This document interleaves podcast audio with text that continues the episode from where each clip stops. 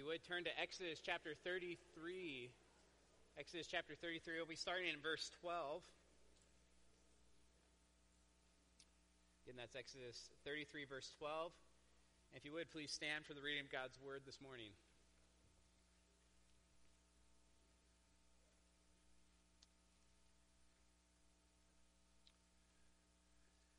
Moses said to the Lord, See, you say to me, Bring up this people, but you have not let me know whom you will send with me. Yet you have said, I know you by name, and you have also found favor in my sight. Now, therefore, if I have found favor in your sight, please show me now your ways, that I may know you in order to find favor in your sight. Consider, too, this nation is your people.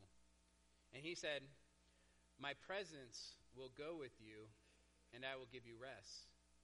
And he said to him, If your presence will not go with me, do not bring us up from here. For how shall it be known that I have found favor in your sight, I and your people? Is it not in your going with us, so that we are distinct, I and your people? from every other people on the face of the earth?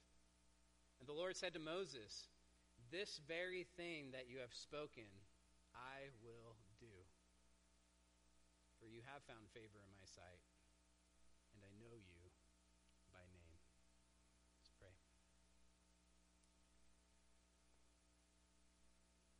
Dear God, our Father, our, our Lord, God, I pray this morning as we approach this text, Lord, as we get uh, closer really to the climax, uh, uh, the most important portion of the book of Exodus, Lord, as, as we get to the, the place, Lord, where you are going to reveal truly who you are. God, I pray that we continue to see your Son throughout these passages. Lord, I thank you for writing in the way that you have, inspiring Moses to, to write these true stories down, Lord. Connecting the scripture as a whole, Lord, Old and New Testament, Lord. God, I pray this morning that we learn more about your Son through Moses' intercession, Lord, through his mediation, through his prayer, Lord, for the Israelites. God, I pray that we are humbled as we realize how much we need a mediator, an intercessor, as we realize how much we need your Son. God, I pray that you're with us. Your Son's name, amen. You may be seated. Today we're going to be looking at Moses' third intercession with God as Israel's mediator. This is the third time he, he goes to God on behalf of the Israelites after Israel's sin, the worship of the golden calf. And I think it's important to remind us really the context of this passage as we've been slowly working through the book of Exodus. Israel has sinned, and they've sinned, as we've seen, in a horrible way. They've worshiped and sacrificed to a false god, a, a golden calf. And it's clear in the law that the penalty for this sin is destruction. In fact, Exodus 22, verse 20, this is found in the book of the covenant, the book of the covenant that the Israelites agreed to follow. It says this Whoever sacrifices to any God, lowercase g, any God, other than the Lord alone, shall be devoted to destruction. But before God has a chance to administrate justice, Moses intercedes on behalf of the people. And Moses' first intercession after he comes to the Lord as their mediator and, and prays for the Israelites and intercedes for them, it says that the Lord relented from the disaster that, the, that he had spoken of bringing on his people. This is Exodus 32, verse 14. In other words, God showed Israel mercy. He showed Israel mercy. Now, I think it's important to understand the difference between mercy and grace. I think most Christians, or at least many Christians, see these two words as synonymous, and in a lot of ways they are definitely related, but they're not exactly equal. Mercy is God not punishing us as we deserve because of our sin. Grace is God blessing us despite the fact that we don't deserve his blessing. In other words, mercy is not giving us what we deserve eh, destruction, death. Grace is giving us something we don't deserve God's favor, God's blessings, God's presence, a relationship with Him. And at this point, in Moses' intercession, God has promised not to give Israel what they deserve, which is destruction. Again, that's mercy. He's being merciful towards the Israelites, but God's grace is still in question. Will Israel still be God's people after this sin? Will, will God's grace still be poured out on this nation? This is the question that will be answered today. And I have three points to the sermon this morning. The three points are, are these God's plan, Israel's only hope, Moses' intercession. Again, that's God's plan, Israel's only hope and Moses' intercession. So let's start with God's plan. At this point, the golden calf has been destroyed by Moses. The people have been brought back under control by Moses' leadership. Aaron has been confronted again by Moses. The question is, where do we go from here? Look at verse 1, Exodus 33, verse 1. It says this The Lord said to Moses, Depart, go up from here you and the people whom you have brought out or brought up out of the land of Egypt to the land of which I swore to Abraham, Isaac, and Jacob, saying, To your offspring I will give it. I will send an angel before you, and I will drive out the Canaanites, the Amorites, the Hittites, the The Hivites, and the Jebusites. Up to this point, it sounds like everything's good. It seems like everything's back to normal. God is still giving the promised land. He's still sending an angel before the Israelites to, to clear out the people so they can take over the promised land. It sounds normal, but there's a few hints in verses 1 and 2 that tell us all is not well. In fact, throughout our passage this morning, I want you to pay very close attention when Moses and Yahweh speak to each other when we see this conversation between Moses and God, I want you to pay close attention to the pronouns. As I've been saying throughout these passages, Moses' words and Yahweh's words back and forth are so intentional. In fact, I am I'm just so impressed by the clarity and the specific words used in their interaction back and forth. So I would ask you just to pay attention to the pronouns. Again, look at verse 1. It says this The Lord said to Moses, Depart, go up from here, you and the people. Not my people. It's still the people. It's the first hint that not all is well. And then he says this, whom you, he's talking to Moses, whom you, Moses, have brought up out of the land of Egypt. Remember, this is what Israel claimed when they were sinning. They told Aaron in Exodus 32, verse 1 As for this Moses, the man, not God, not Yahweh, the man who brought us up out of the land of Egypt. God is still repeating the Israelites' words, their claim, which tells us that there is still a separation between Yahweh and Israel at this point. There's a separation caused by Israel's sin. The relationship has not been reconciled. God is showing mercy to the Israelites by not destroying them as the law required, but there's still a separation. And this is clear in verse 3. Go up to the land flowing with milk and honey, but I will not go up among you. I will give you the promised land, but I'm not going. My presence will not go with you, the Israelites.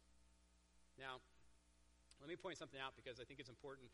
We spend so much time getting really into the specifics of these passages, and I've been going through this extremely slow, as I've been told. Um, sometimes we need to back out and remind us where we are at in the, in the book as a whole. And I want to remind us that Exodus 24 through 40 is all about the tabernacle. Almost the second half of the book of Exodus is, is mostly about the tabernacle. That's the main theme of the second half of the book of Exodus.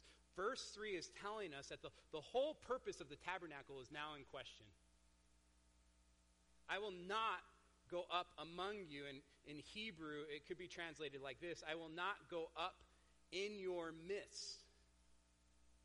It's an important phrase in this portion of Scripture. This is clearly referring to the tabernacle. In fact, the whole purpose of the tabernacle is found in Exodus 25, verse 8, where God said, Let them make me a sanctuary that I may dwell in their midst. In this verse, God is saying, Build me a sanctuary, a tabernacle, that I may dwell with the people in their midst. Look at verse 3. Go up to the land flowing with milk and honey, but I will not go up among you, or, or literally in your midst, lest I consume you on the way, for you are a stiff necked people.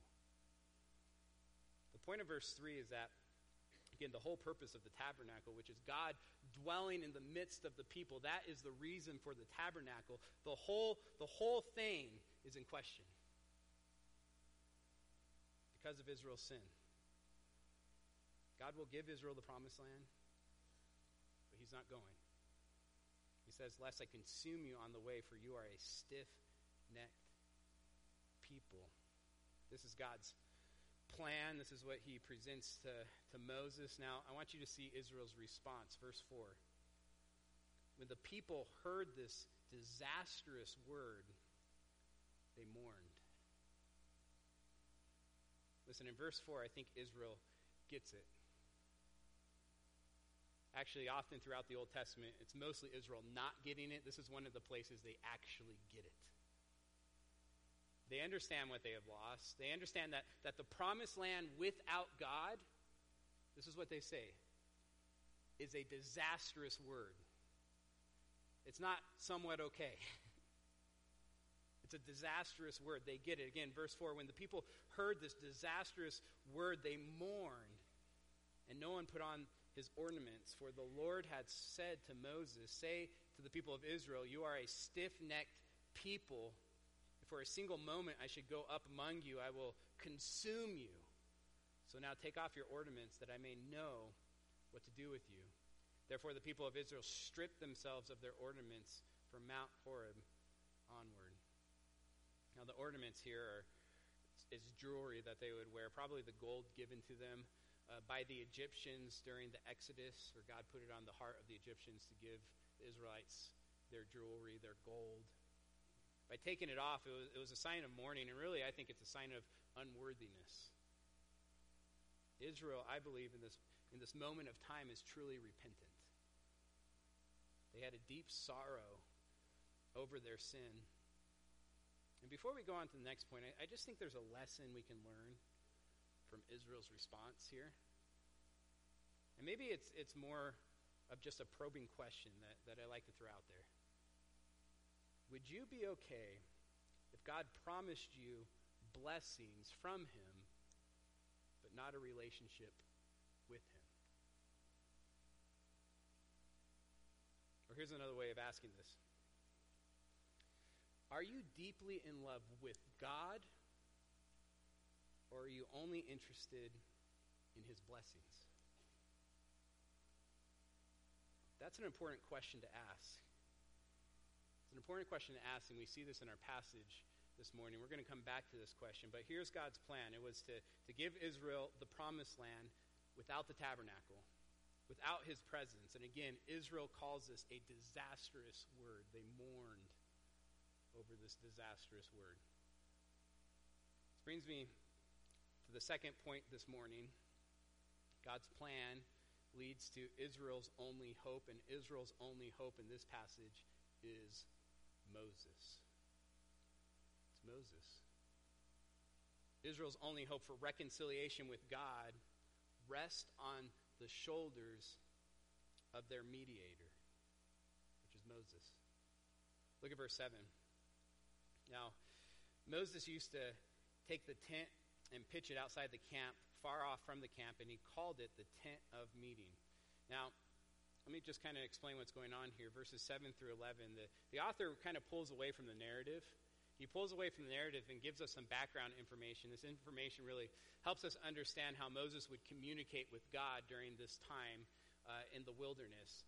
Sometimes, as we've seen over and over again, God would call Moses up the mountain to the top of the mountain in the presence of God. But when Moses wanted to talk with God, when the people wanted to, to talk with God, it seems like he couldn't just walk up the mountain. So he did something different. Verse 7 again. Now, Moses used to uh, take the tent and pitch it outside of the camp, far off from the camp, and he called it the tent of. And everyone who sought the Lord would go out to the tent of meeting, which was outside of the camp.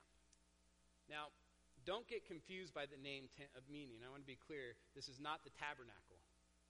It's not the tabernacle. At this point, the tabernacle hasn't been built yet. I, I heard this analogy, and I don't know how true this is, so you can tell me if I'm wrong or right afterwards, but the point is still the same. I heard an analogy that, that we have Air Force One, where the president flies in, but if the president is flying in a different plane, that plane becomes Air Force One. I'm seeing a lot of my military people shaking their heads, so I think that's true. The point is the same. No matter what plane the president is on, it's called Air Force One. Well, I think this is true for the tent of meetings. This is not the tabernacle. This is a tent where Moses would meet with the Lord. That's what the tabernacle will become. In fact, I, I think this is kind of a prefigure to the tabernacle or a foreshadowing it was a way of meeting with God before the tabernacle was built. They would send Moses to the tent so that Moses could communicate with God. Look at verse 8. Whenever Moses went out to the tent, all the people would rise up. Each would stand at, at his tent door and watch Moses until he had gone into the tent. When Moses entered the tent, the pillar of cloud would descend and stand at the entrance of the tent, and the Lord would speak with Moses. When all the people saw the pillar of cloud standing at the entrance of the tent, all the people would rise up and worship, each at his tent door. Thus the Lord used to speak to Moses face to face as a man speaks to his friend. When Moses turned again into the camp, his assistant Joshua, the son of Nun, a young man, would not depart from the tent. Now, this is a pretty incredible couple verses here. Let me just point out a few things about this passage. Verses 7 through 11 is actually another chiasm. And we've talked about chiasms enough to kind of know uh, how that works. I, am not going to outline this chiasm. You can probably, if you read through it, see how it's kind of going uh, back and forth. But remember, uh, often the, the, there's a chiasm there because the center is typically the most important thing in that passage.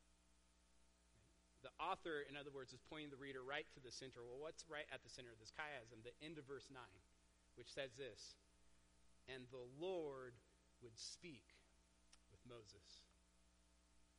Capital L O R D, that means God's name, Yahweh, would speak Moses.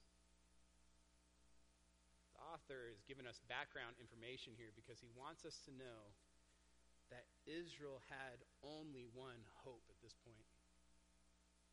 In reconciliation, in reconciling their, their relationship with the Lord, and, and that hope was Moses, their mediator, their intercessor, the one who would talk with Yahweh on their behalf. Now, I want you to picture this because, again, this is an incredible scene that's, that's displayed here as Moses approaches this tent. This is not the tabernacle again. The tabernacle would be right in the, the middle of the camp. That's where it's supposed to go. This is way outside the camp. A lot of theologians believe it's probably at the base of Mount Sinai. So lifted up a little bit so when he would go to the tent, everyone could see him walking to the tent. As Moses approached this tent, and the Israelites would stand at their doorway, the doorway of their tents, watching him as he would go towards this tent. And as he entered the tent, the pillar of cloud would descend on the tent. And what did the people do? They worshiped. Look at verse 10. When all the people saw the pillar of cloud standing at the entrance of the tent, all the people would rise up and worship, each at his tent door and they understood what was happening. Moses was interceding for them. He was mediating on, on their behalf, so they worshiped. Let me point out one more thing, and I'm sure this caught your eye as I read through this passage. It's a pretty incredible verse, and that's verse 11. It says this Thus the Lord used to speak to Moses face to face as a man speaks to his friend. And can you imagine this privilege? To be honest, I don't even know exactly what it means because within a few verses, God will tell Moses, No one can see my face and live, Moses. so I think there's some mystery here. In fact, there's all types of interpretations of what's going on here. I, I think there's some mystery, but one thing we know for sure this was a privileged duty that Moses was given. Thus the Lord used to speak to Moses face to face as a man speaks to his friend. Just listen to Deuteronomy 34, verse 10. This is the very end of the, the Pentateuch. This is after Moses' death. It says this And there has not arisen a prophet, prophet since in Israel like Moses, whom the Lord knew face to face no other prophet in the Old Testament had this privilege. The Lord used to speak to Moses face to face as a man speaks to his friend. Now, I've hit this point a number of times, but I just want to do it again. If you would, just turn to Numbers 12, verse 6, because I think this is just so important. Numbers 12, verse 6.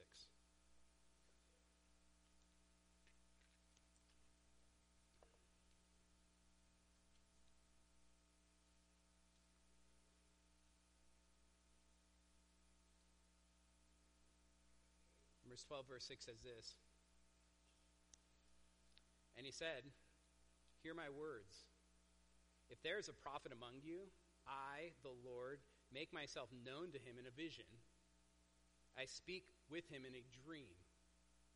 Not so with my servant Moses.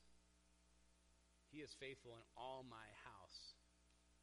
Now, house here is Israel. Moses is a, in other words, the faithful mediator between the Lord, between Yahweh and Israel. He is faithful in all my house. Verse 8 With him I speak mouth to mouth, clearly, and not in riddles, and he beholds the form of the Lord. Why then were you not afraid to speak against my servant Moses? Moses was God's servant. He would speak with God face to face, mouth to mouth, as a person speaks to a friend. He was faithful in all of God's house. Now turn to Hebrews 3, verse 1. Hebrews 3, verse 1. This is in the New Testament. After the Gospels, after all the Pauline epistles, Hebrews 3, verse 1.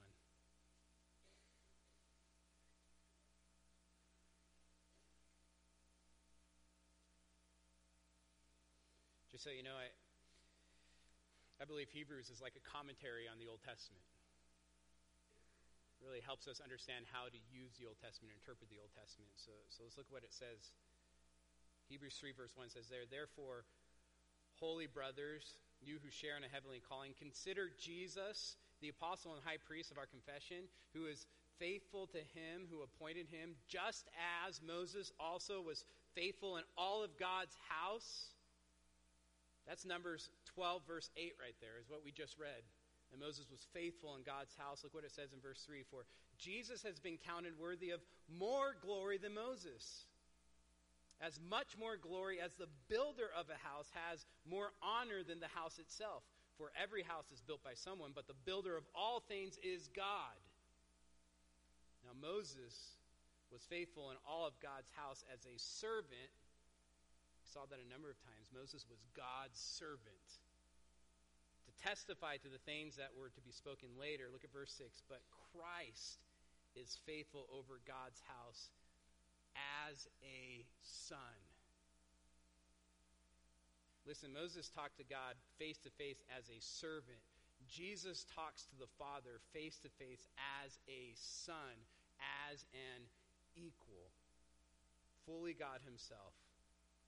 Jesus is the truer and better Moses. He is the truer and better mediator between God and man. Therefore, just like Moses was Israel's only hope for reconciliation with God, Jesus is our only hope.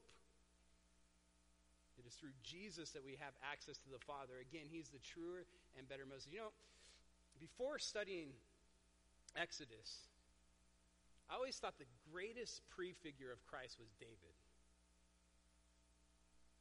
After studying Exodus, I really believe just Moses is the greatest prefigure to Christ. His life points us straight to Christ. Now, I have pointed this out over and over and over again, and I've done this for a couple of reasons. One, it's what the text is doing. The text is showing Moses in this role because it's pointing forward to a greater Moses that one day will come.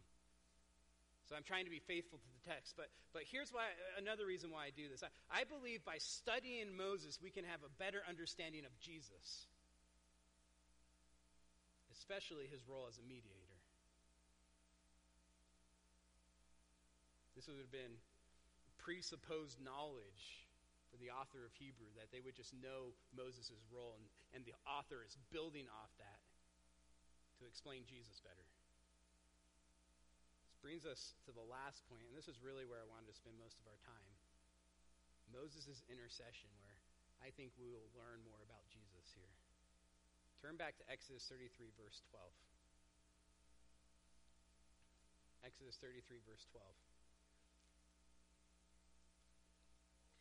this is really kind of the climax of all the drama of the golden calf narrative. And in my opinion, I really believe this is the climax of the entire book of Exodus. Meaning, uh, the words in the next few verses will start this week and really kind of conclude next week. The, the words in these verses that we're going over this morning are very important. Exodus 33 12 through 17, once again, all the weight of Israel's future rests on Moses' shoulder as he intercedes on behalf of the people. I remind you of the context. Moses has already interceded twice at this point, and through his intercession, through his prayers and mediation to God, God has promised mercy on Israel. He, he's not going to destroy them, in other words. God even has promised to bless them with earthly blessings, the promised land. But there's still mediation that needs to be done because God is not going with them, which, according to the, the Israelites, according to Moses, is a disastrous word. Therefore, Moses once again goes to God to intercede on Israel's behalf. Look at verse 12. Moses said to the Lord, See, you say to me, Bring up this people, but you have not let me know whom you will send with me. Yet, you have said, I know you by name, and you have also found favor in my sight. Now, that's forceful language. Moses starts by saying, See, or it could be translated, look. See. You, you say to me, Bring up this people. In other words, Rich, you have told me to take this people out of Egypt and take them to the promised land. But now you're not going with me? Who are you going to send with me, God? You have not, not let me know whom you will send with me. In other words, I think Moses is saying, I, I can't do this job without you. Up to this point, God has told Moses over and over and over again that he was going to go with Moses. In fact, he was going to do the job, he would lead. Let me just give you a couple examples. Exodus 3, verse 17, it says this So I, said, I, this is Yahweh, will bring you up out of the afflictions of Egypt to the land of the Canaanite. It's the promised land. For Exodus 13, 5, it says this, It shall be when the Lord, that's Yahweh, the Lord brings you to the land of the Canaanites, the promised land. He will bring them. Or Exodus 13 11. Now, when the Lord, again, Yahweh, brings you to the land of the Canaanites, as he has swore to you and to your fathers, and gives it to you. God has told Moses over and over again that he would bring Israel out of Egypt and he will bring them to the promised land. Moses would lead, but God would be there. He'd be the one doing it. But now he's not. Tells Moses, I'm not going. So here's Moses' request. I just think this is so profound. Verse 13 Now, therefore, if I have found favor in your sight, please show me now your ways, that I may know you. I think at this point Moses is perplexed. He's confused. He doesn't know what, what to do. He doesn't know what God's going to do. So he simply asks one thing, one question, one, one request. Please show me your ways that I may know you. In fact, as I was studying this and just kind of meditating on this request that Moses asked, because you're like, well, what's this have to do with his presence being with you? It kind of reminded me of Solomon's request. When Solomon was given anything he wanted, he asked for wisdom. It was like the right thing to ask for. I think this is just so profound. Moses is, is confused, and he just show, show me who you are. Show me your ways. He's saying, You know me. He's made that clear, right? Moses is saying, You know me. You know me by name. Now please show me who you are. Moses is asking God to reveal himself. He wants to know who God is. He wants to know what it means that God is Yahweh. Remember, this is the overarching theme of the whole book of Exodus.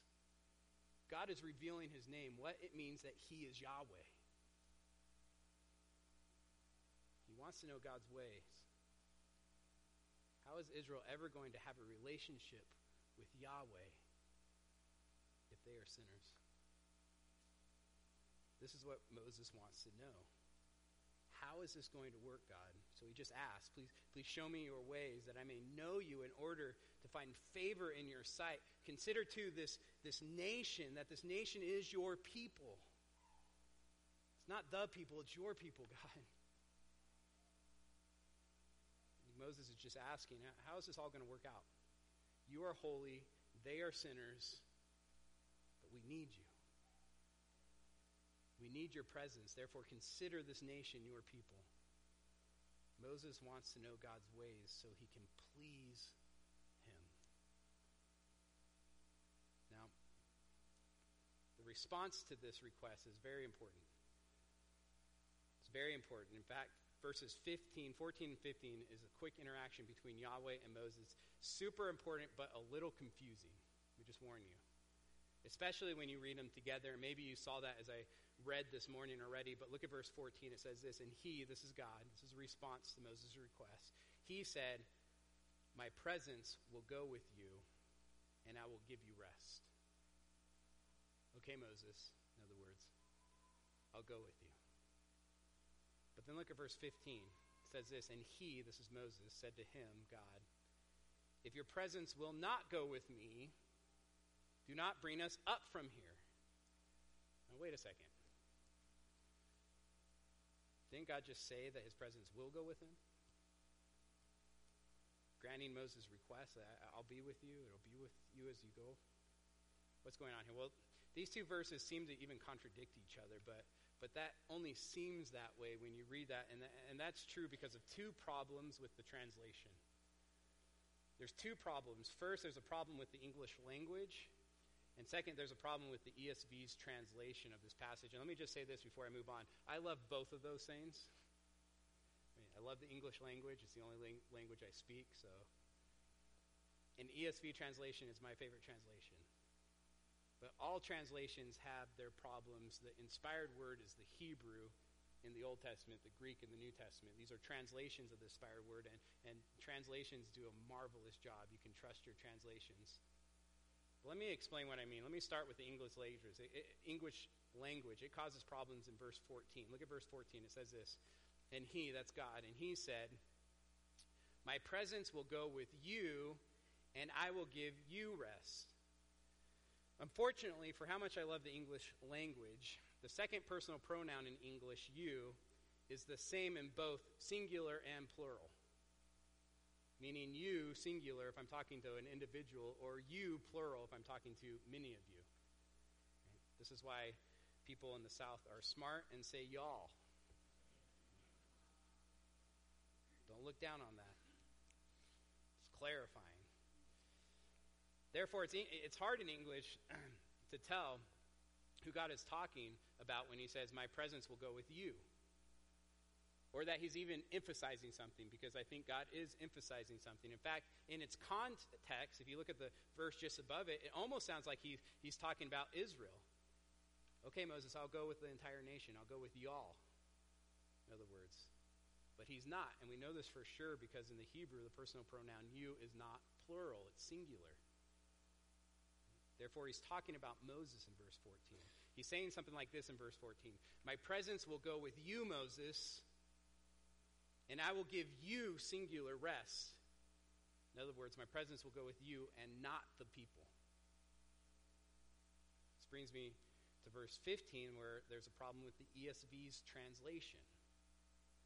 Look at verse 15. It says this And he, as Moses, said to him, If your presence will not go with me, do not bring us up from here. Now, this is confusing because didn't God just say, My presence will go with you, Moses? Well, the ESV does a bad job at translating this, and here's why. The phrase with me is not in the Hebrew.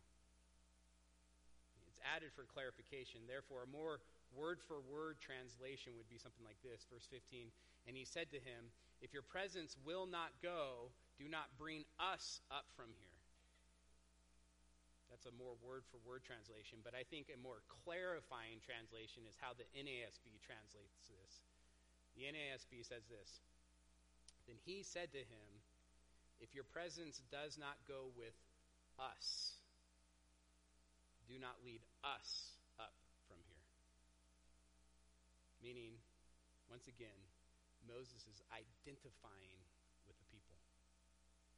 He's identifying with the people. Either your presence goes with all of us, or don't send us, God.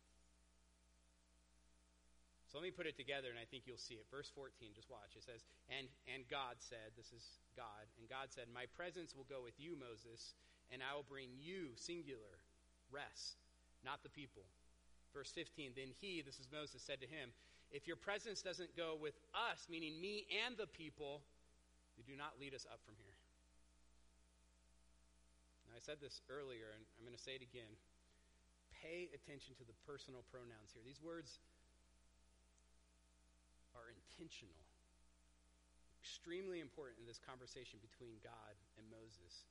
God is telling Moses, My, my presence will go with you, Moses, and I'll give you rest, but not the people because you have found favor in my sight and the people have sinned. If you look at the context, Moses responds by saying, If your presence isn't going with the people, meaning all of us, then don't lead us to the promised land. We will just stay here. Again, Moses is identifying with the people. But let me point something else out that I think is extremely important because, again, Moses' words are very intentional. What does he say? He says this Do not lead us up from here. Why would he say that? In essence, I believe Moses is saying this it would be better for Israel, the people, to live in the wilderness in the presence of God at Mount Sinai than to live in the promised land, paradise, a land flowing with milk and honey without him. Did you hear that? Moses is saying it would be better to live with God in the desert in the wilderness than in paradise without him. If you're not going to go, don't send us. We'll stay here. And once again, this leads to an application, it leads to a question. Do you believe that?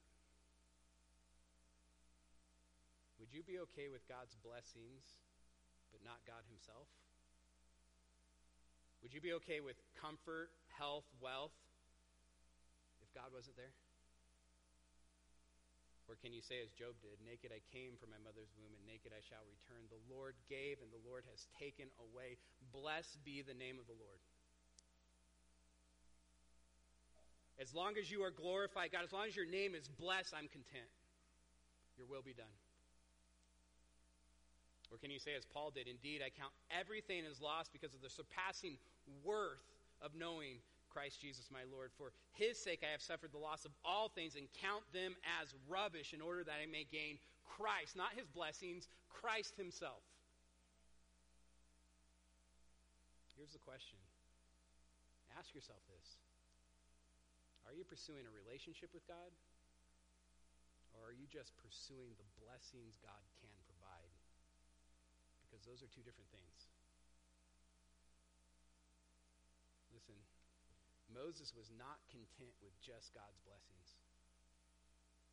He wanted more. He wanted God himself. And he wanted this for Israel too. This is why he continues to inter- intercede on, on Israel's behalf. Look at verse 16 and pay attention to the personal pronouns. For, for how shall it be known that I have found favor in your sight? I and your people.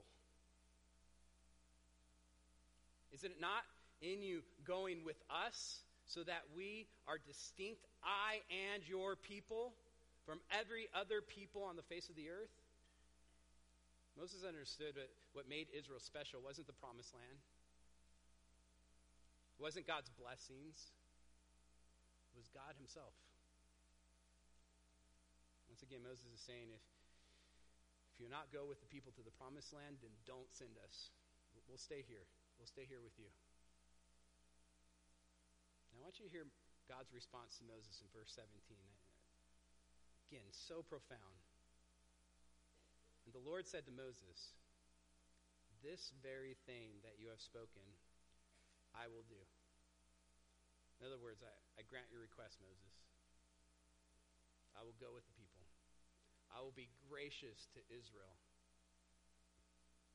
But Moses, here's why.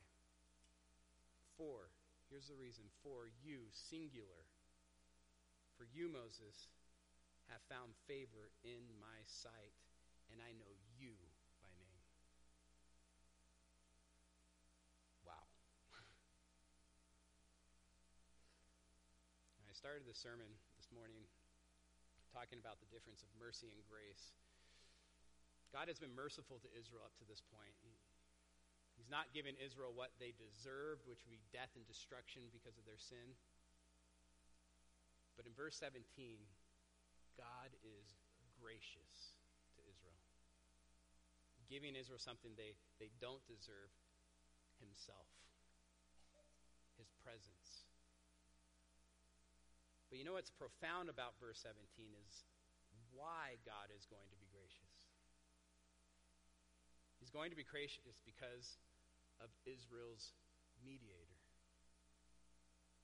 This very thing that you have spoken, I will do for, here's the reason, for you have found favor in my sight, and I know you, Moses, by name. I'll be gracious to the people because of you, Moses. Who does that point us to? Jesus.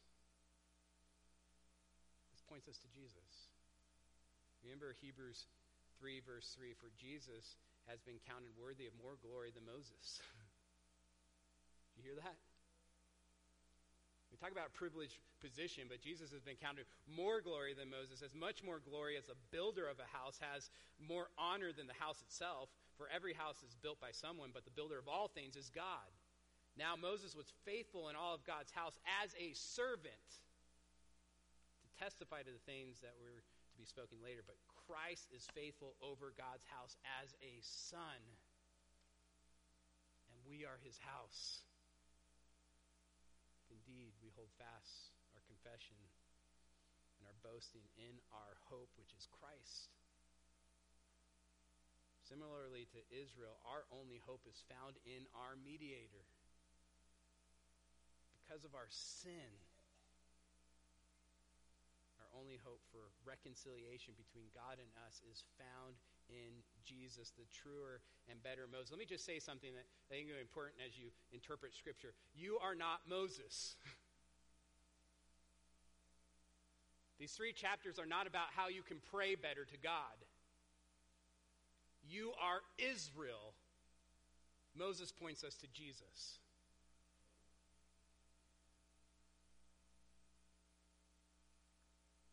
Let me end with this. I said that studying Moses will help us understand Jesus better, especially his role as mediator.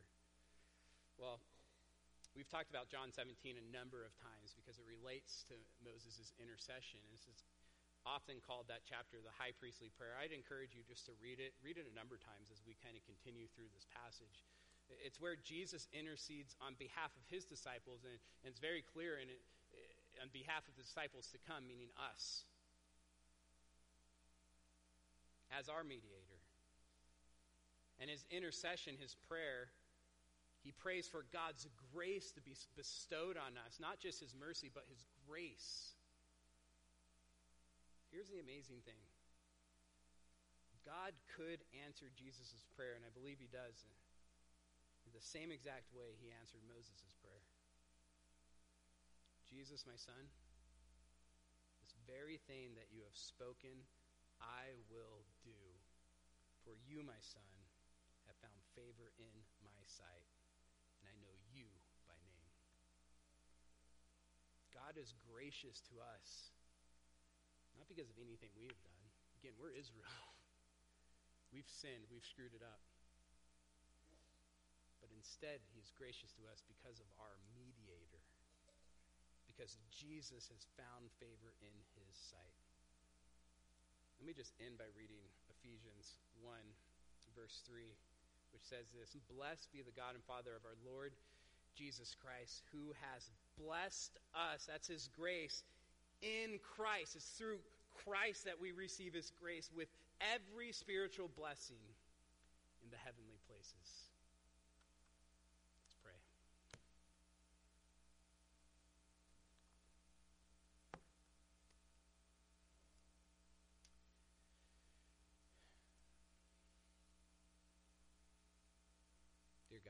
Father, our Lord. It's through your Son that, that, that, we even have a privilege of, of praying to you, that you hear our prayers because of your Son, Lord. I, I just thank you for your grace that is poured out on us to, to the glory of you, to the glory of your Son. God, I'm reminded as I walk through this passage that your Son continues to intercede on our behalf. He continues to intercede on my behalf as I am a sinner. He is our advocate.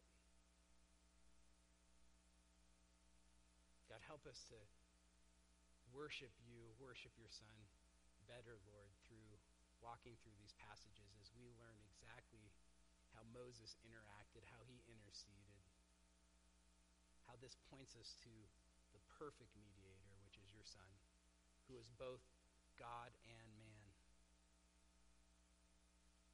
God, I just pray that we're in